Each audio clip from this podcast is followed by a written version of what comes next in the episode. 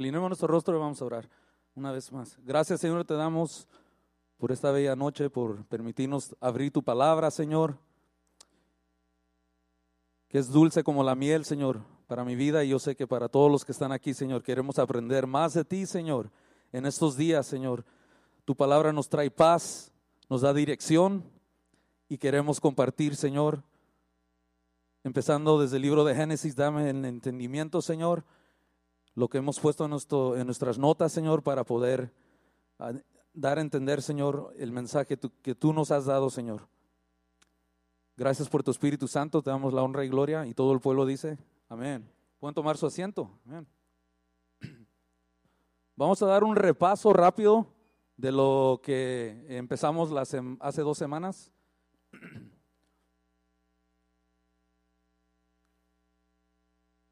Hablamos de las 3 rebeliones, y una de las preguntas era ¿por qué hay caos en el mundo? Y entendimos de que hay caos, no nomás caos, sino que la otra pregunta era ¿por qué la humanidad está tan malvada? Why is there chaos in the world? The second question was, why is humanity so wicked? Vimos también que todas las respuestas a estas preguntas se encuentran en el libro de Génesis. All the answers to those 2 questions and many other questions that you might have are all found in the book of Genesis. La caída, Génesis 3. La rebelión divina inicial en el buen mundo, en un buen mundo, dice, de Dios, pero que por la serpiente, y aprendimos su nombre, Nahash. La palabra serpiente en el hebreo se traduce Nahash. Y la rebelión humana por Adán y Eva. Esa fue la primera caída en Génesis 3. Lo van a ver ahí en inglés, y yo lo voy a leer en español. Los vigilantes, ángeles caídos, Génesis 6. Esa es la rebelión número 2. Hijos de Dios vieron a las hijas de los hombres. Se recuerda que dijimos que hay 3 grupos ahí. Dice, hijos de Dios vieron a las hijas ¿de qué? De los hombres. 3 grupos. No dice que los hombres vieron a las hijas de los hombres. ¿Sí me doy a entender? O sea, son 3 grupos diferentes. Dijimos que son los hijos de Dios, que son, en el hebreo se llaman los Bene Elohim. Vieron a las hijas de los hombres. Ok, 3 grupos. Vamos a ampliar ese entendimiento al ratito. Vieron a las mujeres entre todas las, y dice que las eligieron. Había gigantes, Nefilim, ese es el verso 4. Había gigantes, Nefilim, en la tierra en aquellos días, y también después, cuando los hijos de Dios llegaron a las hijas de los hombres y les dieron a luz hijos. Esos hijos se refiere, esos fueron los valientes que fueron desde la antigüedad, hombres de renombre, dice. También vamos a ver la tercera rebelión era el juicio en la torre de Babel, Génesis 11. Ya ven que todo está en Génesis. Génesis 3, Génesis 6, Génesis 11. Dice, Dios pidió a la humanidad después del gran diluvio que hiciera el mundo como el Edén, restaurará el buen gobierno de Dios. O sea, el trabajo de ese grupo era ir y restaurar el buen gobierno de Dios, que restaurara el reino y le dijera al mundo de Dios verdadero, y que pusiera en marcha el reino de Dios aquí de nuevo. Ese era el trabajo de ese grupo después del diluvio. Pero para hacer esto tendrían que salir, dice, y hacerlo. Pero en su lugar se rebelaron y decidieron quedarse en Babel, Shinar, en Babilonia, y construir una torre para que Dios, dice, descendiera hacia ellos. Ellos sabían que al construir una torre de Babel iban a hacer que Dios viniera a ellos, y no era la orden de Dios que hicieran una torre de Babel. Eso lo hablamos la semana pasada. El trabajo era ir y hacer el trabajo, la obra. Hice por toda la tierra, toda la faz de la tierra. Esta desobediencia hizo que Dios se divorciara de ellos, y el Altísimo confundió su idioma y dispersó a las naciones, y les dijo que ya no habría una relación directa entre ellos y el Dios Altísimo. Los asignó, dice, bajo el gobierno, bajo la autoridad de los Elohim menores, hijos de Dios. Ahí vemos la palabra hijos de Dios una vez más, sons of God. Y dice aquí, y con suerte estos Elohim, hijos de Dios, ese es otro nombre que se les ha dado a los vigilantes, a los ángeles caídos, se les puso el nombre en hebreo, Bene Elohim. Ahí vemos la palabra Elohim. Dijimos la semana pasada que hay muchas veces cuando vemos la palabra Elohim, luego pensamos en Dios, ¿ok? Pero en la Biblia, ya empezando en Génesis, se usa la palabra Elohim una vez más en el hebreo para hablar de los hijos de Dios, esos ángeles caídos. Y dice aquí, y con suerte estos Elohim, hijos de Dios, gobernarían de acuerdo con mi justicia y sé como yo. Dice aquí que en este punto Dios necesitaba un grupo de personas y eligió a Abraham de Ur para crear su propia herencia de Dios. Jacobo, así dice la escritura, Jacobo es mi herencia asignada, Israel es mi porción en el planeta. Aquí vemos y explicamos un poco la semana pasada por qué Dios eligió a Abraham. Hay tres razones. Porque de Abraham es que sale el grupo de los hebreos, los judíos, que hoy los vemos aquí en nuestras ciudades, aquí en Long Beach, tienen su templo. So dice que el gentil, todas las personas después del diluvio desobedecieron a Dios, fueron guiados por Nimrod, que era el primer emperador. Acuérdense que todas las lenguas era una sola lengua que se hablaba. Al desobedecer, Dios dice que confundió las lenguas. Mi nombre y el nombre de todas las personas que hubieran estado en ese día ahí, el nombre de Nimrod, cuando la gente no podían ponerse de acuerdo porque el dialecto había cambiado, dice que todos se fueron a diferentes partes del mundo y todos se fueron hablando de ese mismo personaje, Nimrod. Pero el nombre de Nimrod vemos en la Biblia y en libros de historia que su nombre también, ya otro grupo le puso otro nombre. Acuérdense, porque Dios confunde las lenguas. So ven a Nimrod, pero otro grupo le pone el nombre de Apolo, como The Challenger. ¿Se acuerdan de Apolo? Que subió a la luna. So el gobierno le ha puesto nombres que significan, que son aplicados a Nimrod. Aquí en los Estados Unidos los estamos usando, los nombres Apolo, y acuérdese que su nombre de usted hubiera sido esparcido por 70 veces. Su nombre hubiera sido esparcido y cada grupo lo hubiera nombrado a usted diferente. ¿Por qué? Porque las lenguas fueron confundidas, acuérdese. So, dicen que Israel, dice, es mi porción en el planeta, dice el Señor. So, en ese grupo él acaba con el grupo que desobedeció, se pone de este lado Dios y elige a Abraham, y de Abraham es que sale el pueblo hebreo y los israelitas de hoy día, ok, los judíos. ¿Para qué Dios los eligió? Dice que hay tres razones. Para traernos la palabra, para también traernos el Mesías, Jesús, Y tercero, para ser un modelo sobre toda la tierra de lo que Dios estaba exigiendo, cómo vivir una vida apartada para Dios. Ahora vemos que Dios tuvo que encargarse, dice, de las tres rebeliones. En Génesis 3 dice que Dios tuvo que lidiar con el hombre siendo separado. Dice en Génesis 6, Dios tuvo que arreglar la depravación, maldad humana en la tierra.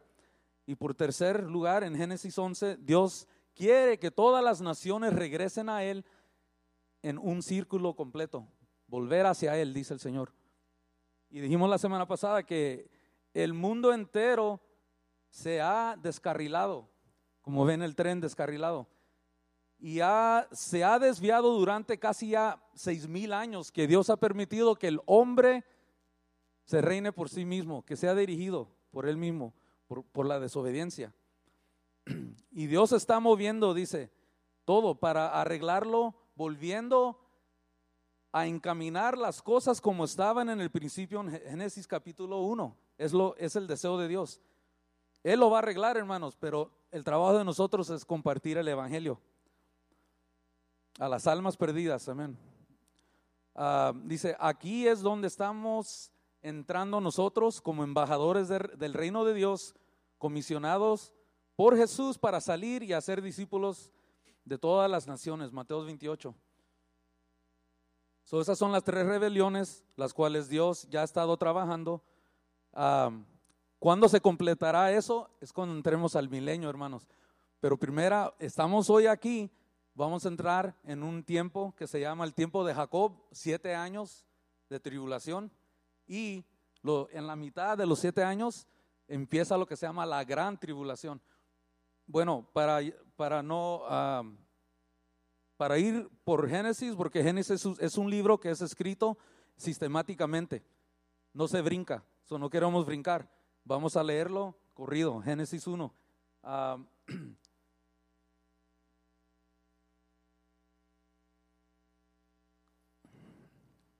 La semana pasada vimos también a summary, se llama resumen del tiempo desde Adán a Jesús, y sabemos que hay genealogías. Es importante aprender eso porque en el colegio a los muchachos se les está lavando el coco, como dicen, les están dando enseñanzas erróneas, y la Biblia ya nos describe mucho. Dice el resumen del tiempo desde Adán a Jesús. El libro de Génesis nos enseña que el mundo fue creado en 6 días, y cada uno de esos días tiene una porción de 24 horas, y que Dios descansó en el 7º día hace ya unos 6,000 años. En este marco de tiempo vemos que desde Adán hasta Abraham hubo 1948 años, y desde Abraham hasta Jesús hubo 2052 años. Lo que nos da en esta noche 4,000 años. De Adán hasta Jesús estamos hablando de 4,000 años, y la Biblia aproximadamente indica de que hay un total de 6,000 años desde la creación hasta el presente. La historia, dice, está aquí para mostrar que todos somos descendientes de Adán y Eva, para mostrar que Dios protegió la simiente de la mujer que prometió en Génesis 3:15, para que el Salvador vendría cuando Dios entró en la historia para ser un hombre, dice, para morir en la cruz y resucitar de entre los muertos. La historia está aquí para mostrar que Dios cumple sus promesas. Okay. El problema que están, que you guys know, you guys are in school. Someone's trying to teach. They're trying to teach that the book of Genesis says that everything was created in 6 24-hour days. 6 days, each one having 24 hours. God created everything and He rested on the 7th day. That's what the Bible teaches. But there's teachers out there teaching that each one of those days was probably thousands of years, thousands of millions of hours. That each day did not have 24 hours. They claim that there were probably millions and millions of hours. And we're going to understand that teaching is called a gap theory, okay? And we're going to be able to explain so that when you go to college, go ahead and hear it, pass the class, get your grade, but know that there's all this is already in the Bible, in the book of Genesis. God is going to fill our understanding, our spirits, and give us understanding. We're going to pray that tonight. So vamos a entrar a lo que son dimensiones. We're going to talk about dimensions. We live in a world of dimensions. Length, width, height. Sample 1. Length, width, height. Vivimos en un mundo de dimensiones. Largo, ancho, alto. Como ven en la caja. We also live in a fourth dimension study by Professor Hermann Minkowski on the left. He's a gentleman on your left. Dicen que hay una cuarta dimensión que fue estudiada, porque ya estaba, pero fue estudiada por el profesor Hermann Minkowski, que está a la mano izquierda. Una cuarta dimensión. And identified by Albert Einstein in the year 1905, called space-time special relativity. The meaning of space-time is the measurement. It's the measurement of change.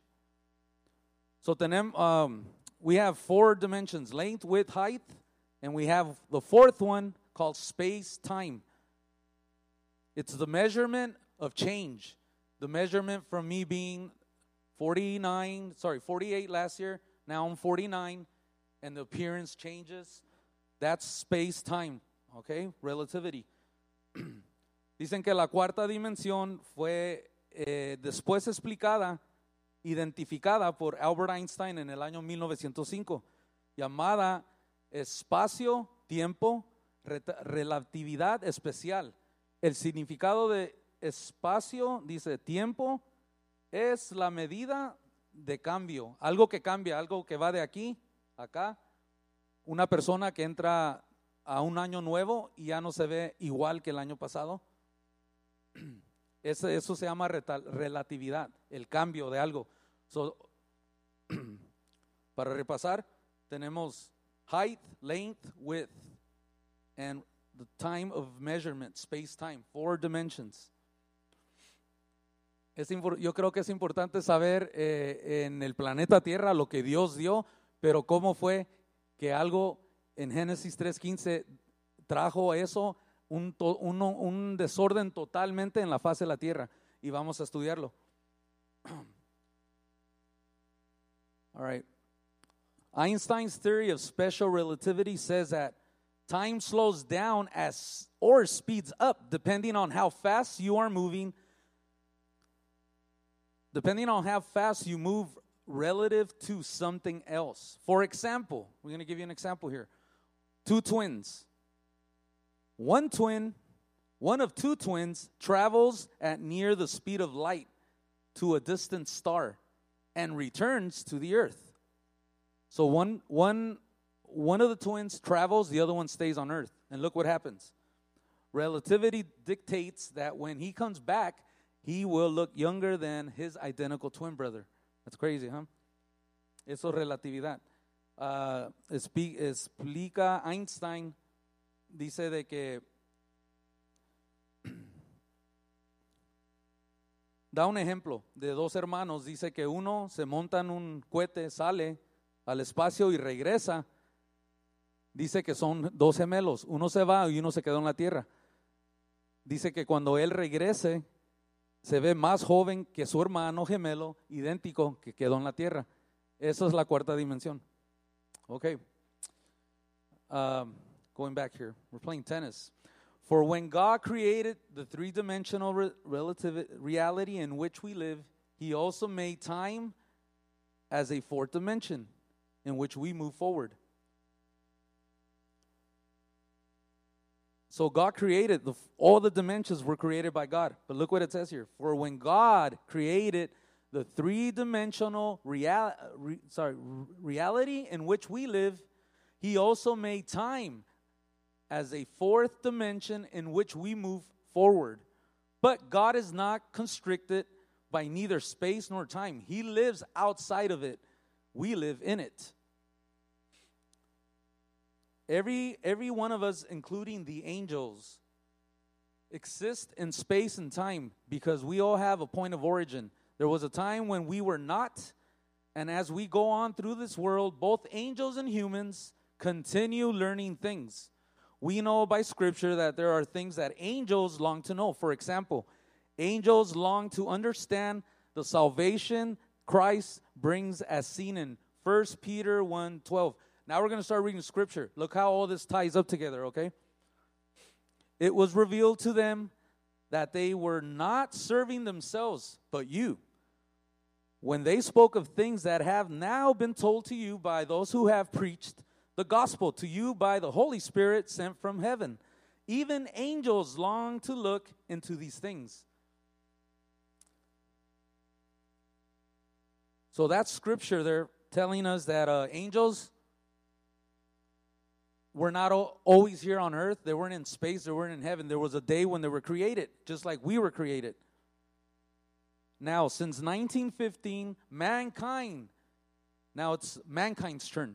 That's the angels trying to understand something. But then there's also mankind trying to understand the dimensions. Look how how far we've gotten. Since 1915, mankind, through special effects, have also learned to imitate dimensions by using what we know today as 3D movies. You guys all been to a 3D movie, I'm sure. You put on the glasses. One color's blue, I believe, and the other color's red. And it says here that the 3D, which operates with the use of special glasses to create a three-dimensional effect, imitating the three dimensions, length, width, height, for the viewer. The Apostle Paul has already listed three dimensions for us in Ephesians. That is awesome. When I started learning this, I was like, wow, God is ahead of time. He's ahead of all of us. So in the book of Ephesians, chapter 3, verse 17 through 19, look what it says. That Christ may dwell in your hearts through faith, that you, being rooted and grounded in love, may be able to comprehend with all the saints what is the what? The width, the length, the depth, and height. To know the love of Christ which passes knowledge, that you may be filled with all the fullness of God. So you see, the Bible is a wonderful book. It's a love letter. The Bible says that the Bible will keep you from sin, or sin will keep you from the Bible. So God is ahead of time. We see width, length, depth, and height. Now that looks like four dimensions, right? But if you go to the next page, we'll explain by the arrows. Do you guys notice height? The one on top goes down to depth. It's the same one. It's connected. So the depth and height are part of the same dimensions as seen in the diagram above. The vertical one goes up and one goes down. That's vertical. The depth and height have arrows each going in only one direction. Depth and height. In only one direction, it says. Whereas the length and width, you see the other lines, extend in both directions. Ephesians 3:18, as we just read, is not teaching us that there are four dimensions. One of the dimensions is just split into two parts. The vertical dimension is split into height going up and depth going down. So we have three dimensions. Okay? You see four there, but it's really three. It's height and depth are dimension number one. Width is dimension two. Length, dimension three. Three dimensions. Now, why are we teaching dimensions? Look what happened. When our Savior, Jesus Christ, when Jesus first came to earth, he was stuck in three dimensions. He was restrained by physical barriers due to the fall of Adam. In Genesis 3:6-7, we read, when the woman saw that the fruit of the tree was good for food and pleasing to the eye, and also desirable for gaining wisdom. She took some and ate it. She also gave some to her husband. Look at this part. Who was with her. He was right there the whole time.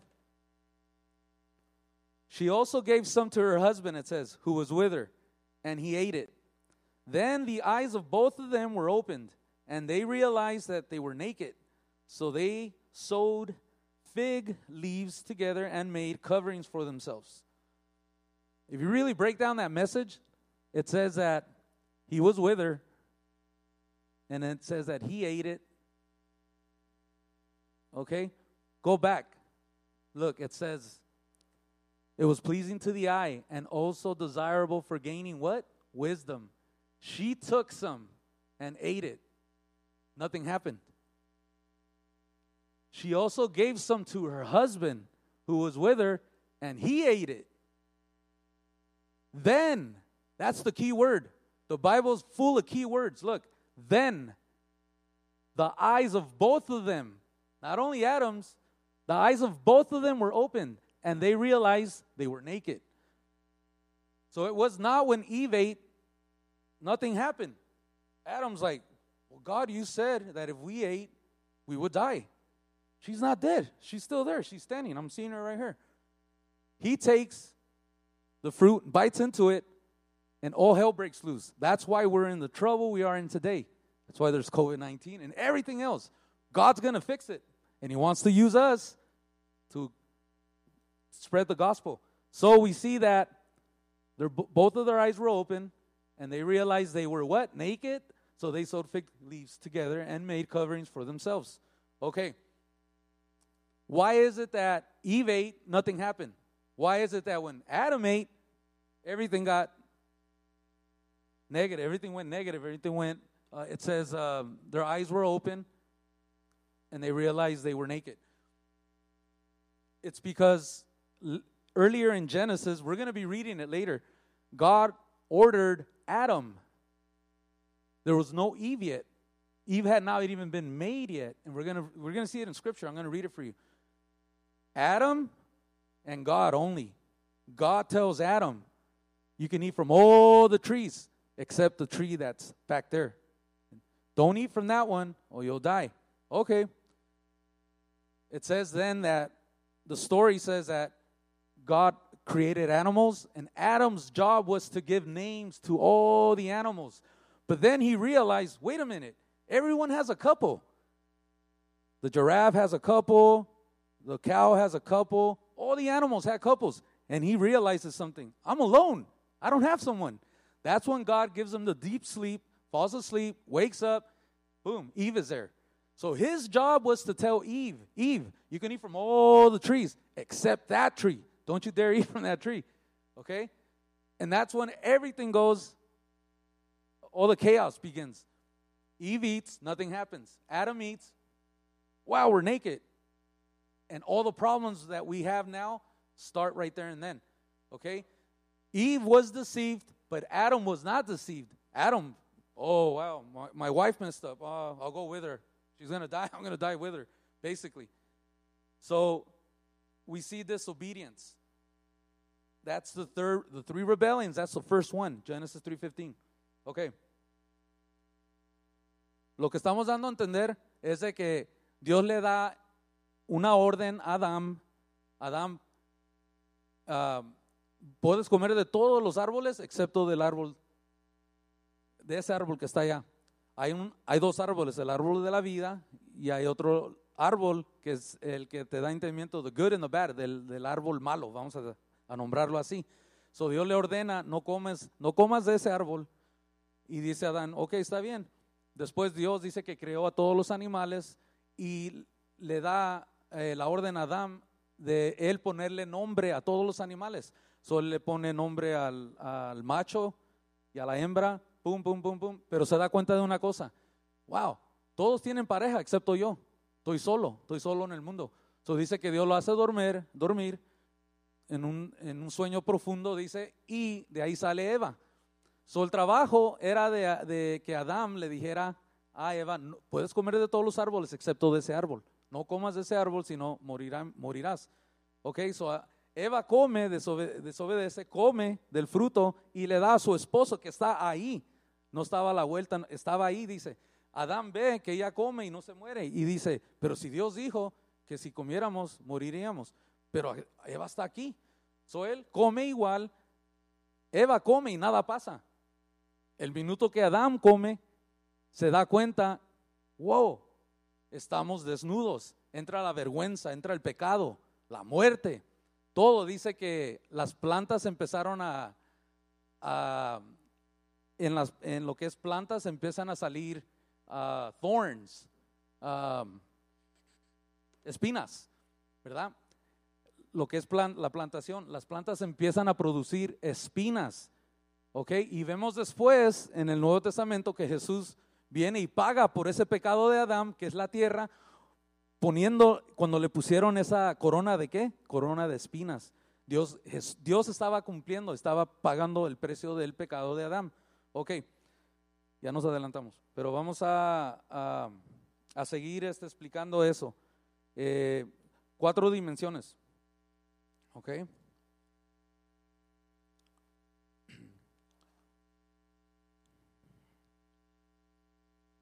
So aquí dice que Genesis 1:27, it says, so God created mankind in his own image. In the image of God, he created them. Male and female, he created them. We are more than physical entities.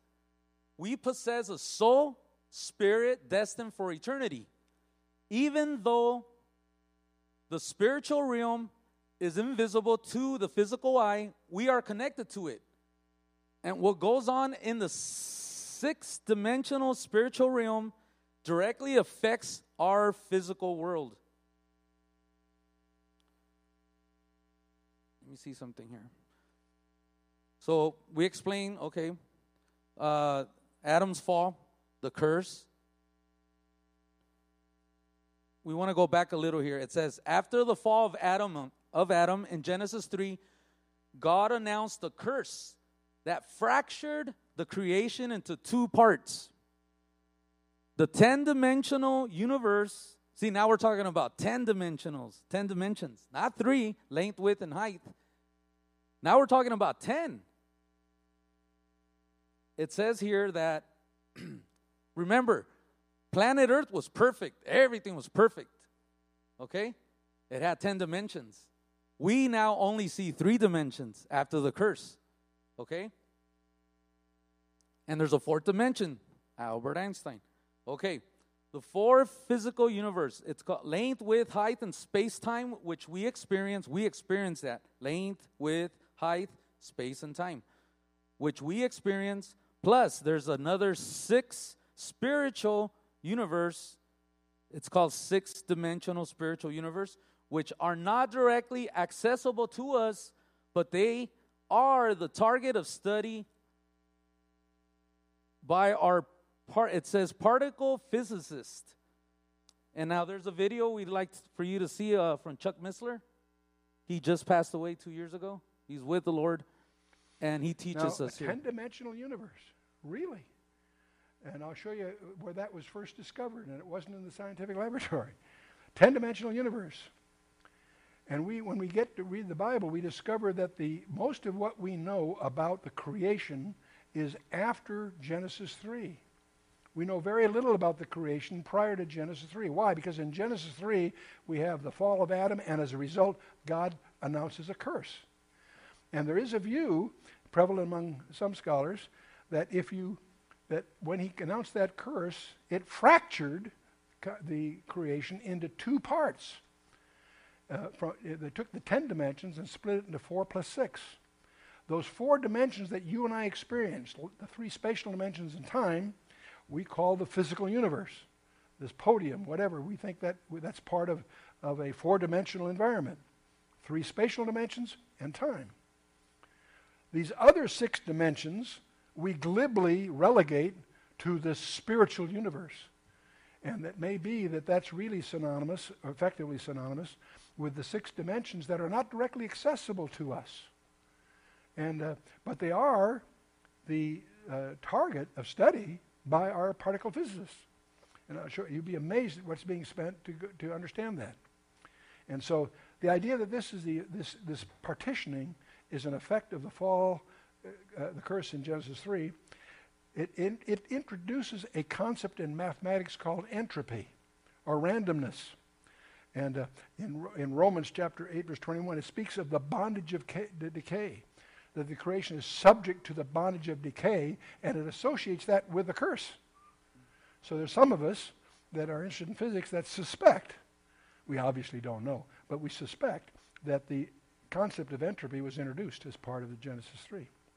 And the universe was fractured then as at the separation of the 4 and 6 dimensions. That separates what we call the physical and the spiritual world. Those are metaphors reign where mysteries reside. Awesome. Redemption in the Bible, by the way, involves more than that. Thank you, Brother Jonathan, and crew back there.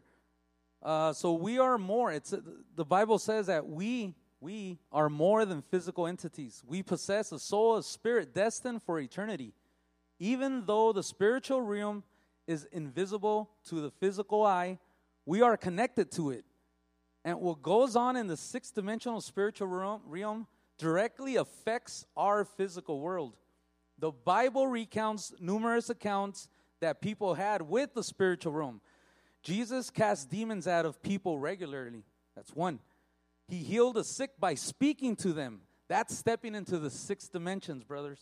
All right, you stepped out of time. Miraculously fed thousands of people and spoke with people who should be dead, Moses and Elijah. Matthew 17:1-3. After 6 days, Jesus took with him Peter, James, John, and the brother James, and led them up a high mountain by themselves. Then he was transfigured before them. His face shone like the sun, and his clothes became as white as the light. Just then there appeared before them Moses and Elijah talking with Jesus. These are all indicators that the spiritual realm is real. Remember, there was 10. It became 3 and 4, split into 4 and 6. We can't see the 6 dimensions, but Jesus was in them. He was showing us the power. And we lost the 6. Why? Because of Genesis 3:15, Adam and Eve. After the resurrection, Jesus had a spiritual body. This gave him access to an additional dimension, making him immune, not affected or influenced by something, to physical barriers. When Jesus entered the upper room where the disciples were hiding, behind locked doors, he could choose the point of entry to the physical world. The physical doors and walls were ineffective barriers. You guys remember that, right? Jesus appears to the disciples, Luke 24:36-43. Is the video on for that, brother? Awesome. You can play it. Look what happens when Jesus...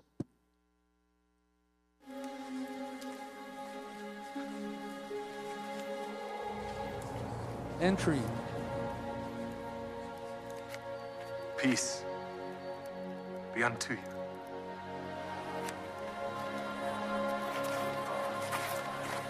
Why are you troubled?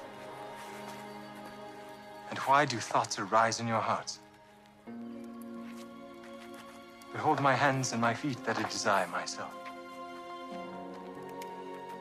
Handle me and see, for a spirit hath not flesh and bones, as ye see me have.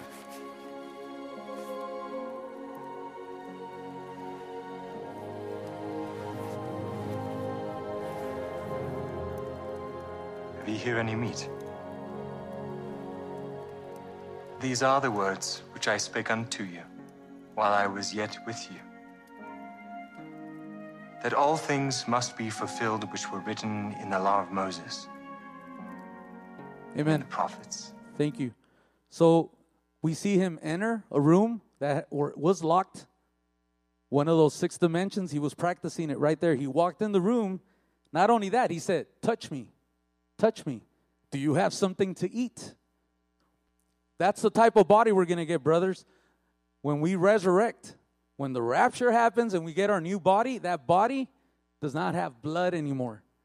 That's what you're seeing Jesus Christ. a body that was working in the 10 dimensions.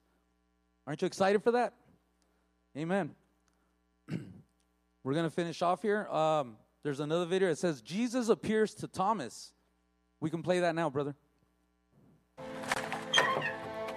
We have seen the Lord. So this is after he appeared the first time. They tell Thomas, and Thomas doesn't believe.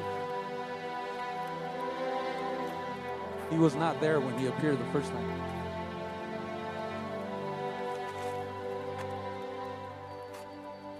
Except I shall see in his hands the print of the nails, and put my finger into the print of the nails, and thrust my hand into his side. I will not believe.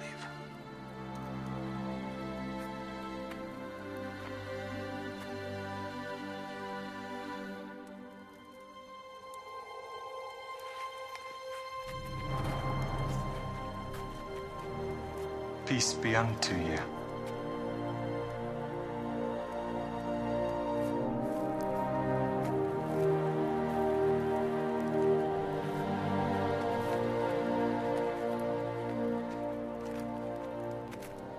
Reach hither thy finger, and behold my hands.